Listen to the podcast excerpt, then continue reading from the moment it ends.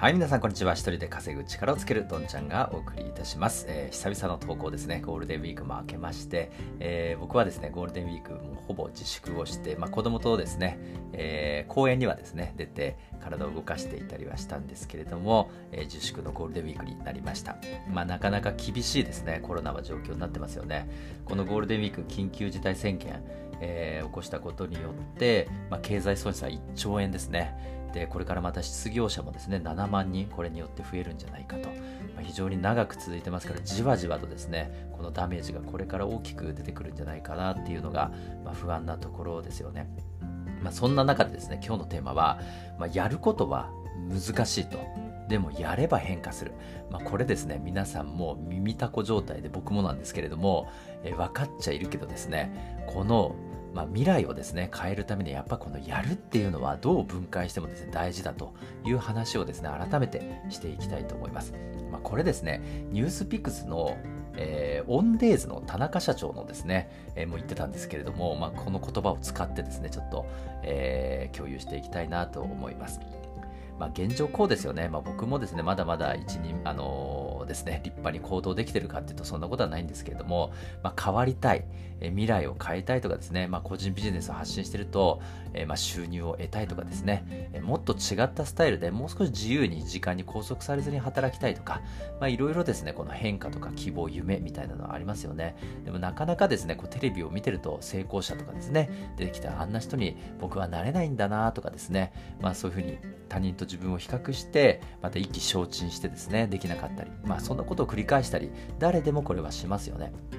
でこの田中所長もですね言ってたんですけどもこの経営者とか一部の成功者と、まあ、この自分ですね、まあ、例えば凡人の自分ほとんどこれは変わらないんだと。能力的にはほとんど変わらない。唯一変わってるのがあるとすればですね、まあ、やってるかやらないかだけだと、まあ、ちょっと積極臭くはなりますけれども、えーそんなことはなくてですね、まあ、これの違いだけなんだと、まあほとんど能力は変わらないということですよね。ただその成功者と自分はすごくですね、えーもう才能も違うし、えーその隔たりはですね長く感じる。もう絶対自分は成功側に回れないんだなんて思うけどそんなことはないという話ですね。で、まあ、その理由なんですけどもこの知るっていうこととできるということとやるっていうことはもう全くまずは違うっていうことですね。知ってるんだできるんだやる、まあ、ほとんどの人はですね例えばなんですけれども挨拶はですね、えーちゃんと大声で挨拶できれば人からですね好かれたり信頼を得たり、まあ、大声で挨拶するっていうことは、まあ、誰でもですね知ってるし、まあ、誰でも声を出せる人は大声で挨拶できるけれどもほとんどの人は大声で挨拶しないで「おはようございます」みたいなですね「あチース」みたいな感じで大声できちっと挨拶しないっていうことなんですよね例えるならば。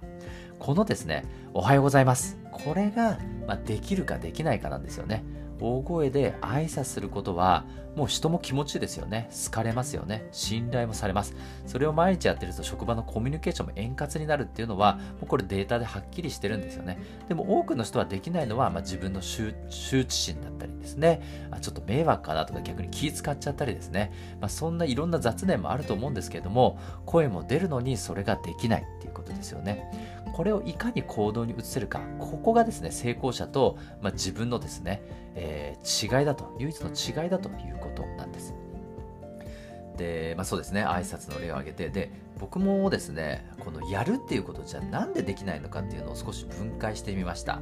まあ大きくですね、2つですかね。えーまあ、ないし3つですねを解説していきたいと思いますがなんでこれやれないのかっていうのは一つは、まあ、くさいですよねやるっていうことなんか夢があるんだけどやるっていうのは非常にめんどくさいで楽しいってなかなか感じられないっていうことが、まあ、一個の原因なんじゃないかなと思うんですよね。でまあ以前のですねこの音声でもやりましたけれども映画とかゲームって、まあ、今すぐに楽しいを得ることができますよね。今すぐにですねああ気持ちいい楽しいっていうのを得ることができるけどこう何か目標に向かってやるっていうのはこう地道なんですよね。今日楽しいワクワクするっていう報酬を得ることができない可能性が非常に高いんですよね。まあ、だからできないっていうのが一つですよね。だからこれはもうやることっていうのはじわじわ楽しいことが待ってるんだというふうに理解することですよね。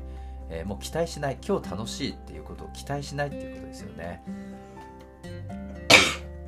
すいませんなので、まあ、覚悟としてはね半年後1年後楽しいが分かるかもしれない、まあ、こういうふうに思っていくと楽ですよね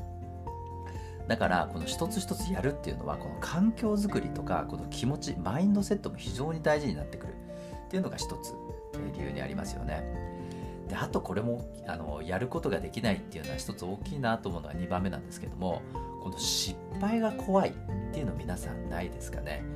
えー、まあ、失敗しちゃうんじゃないかなだからできないとかですね。失敗しちゃうとまた自信がなくなっちゃうんじゃないかなとかありますよね。まあこれ結論から言うともう失敗していいんですよね、えー、失敗ってめちゃめちゃいいことですよね、えー、だからですねもう失敗したらですねえ褒めてあげてもいいぐらいですね。例えばお子さんがいたり自分もそうですけども、え失敗したのとめっちゃいいじゃんと。もちろんですね、あのリスクをですね、えー、未然に、えー、こう測ってですね、身を滅ぼすような失敗は、えー、もちろんですね、いけないとは思うんですけれども、ある程度許容できる失敗ってどんどんしろっていう話ですよね。だから失敗って恐れる必要がないんですよね。まあ、僕らは小さい頃から、えー、まあこれやっちゃダメだ、あれやっちゃダメだ、そうやったらこういうふうに失敗するっていうふうにですね、親から教わってきましたよね。まあ、何が言いたいかというと失敗する前にあれやっちゃダメこれやっちゃダメ、まあ、僕もですね親になってそれ自分が気づけばやっちゃってるんですよね子供に。でも最近はですね、まあ、うっと失敗するとこまで見届けて失敗したらいいじゃないか次成功できるじゃないかっていうふうにですね、まあ、僕もですね教え方をこう変えようとしたりですねしてるんですけどもまさにそんなようなことだと思うんですよね、まあ、教育失敗しちゃいけないっていうふうに育ってるけど、まあ、失敗は本当成功のもとなんですよね。えー、失敗するからこう成功に一歩近づくっていうことなんで失敗を恐れる必要はないということですよね。はい。で、まあ、あとはちょっと補足で3つ目なんですけれども、えー、まあ、何ですかね、成功できるかどうかなんてやっぱ分かんないんですよね、やってみる前に。本当に分かんない。でも、ある程度、まあ、最近だったらインターネットとか情報が多いんで、ある程度までリサーチしてですね、えー、まあ、これだったらできそうかなっていうぐらいまでは仮説は立てられますよね。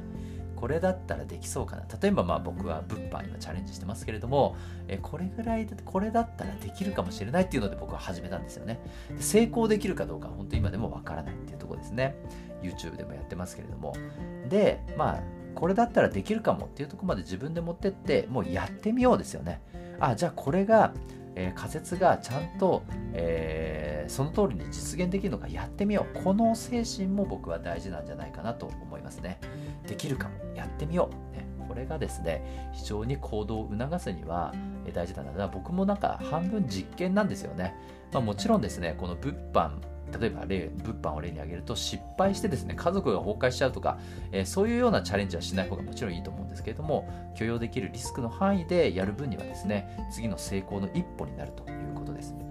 はい、ということでやることはですね、まあ、この通り実はですねめちゃめちゃ難しいんですよね。えー、まあ一日やって続けることもめちゃくちゃ難しいと。えー、まあ僕はですね、この YouTube とかブログとかこのスタンド FM やって、まあ、このやるっていうことと続けるっていうことは、あのもうほんとずっとテーマですね。自分でテーマにしてても自分でもまだまだちゃんとできない。えー、それぐらい非常に難しい。ただこれさえですね、えー、攻略できれば人生も運命もですね、えー、世界も変えることができるというふうに思ってるんですよね。やることは難しいけど、やればですね、大きく変化する。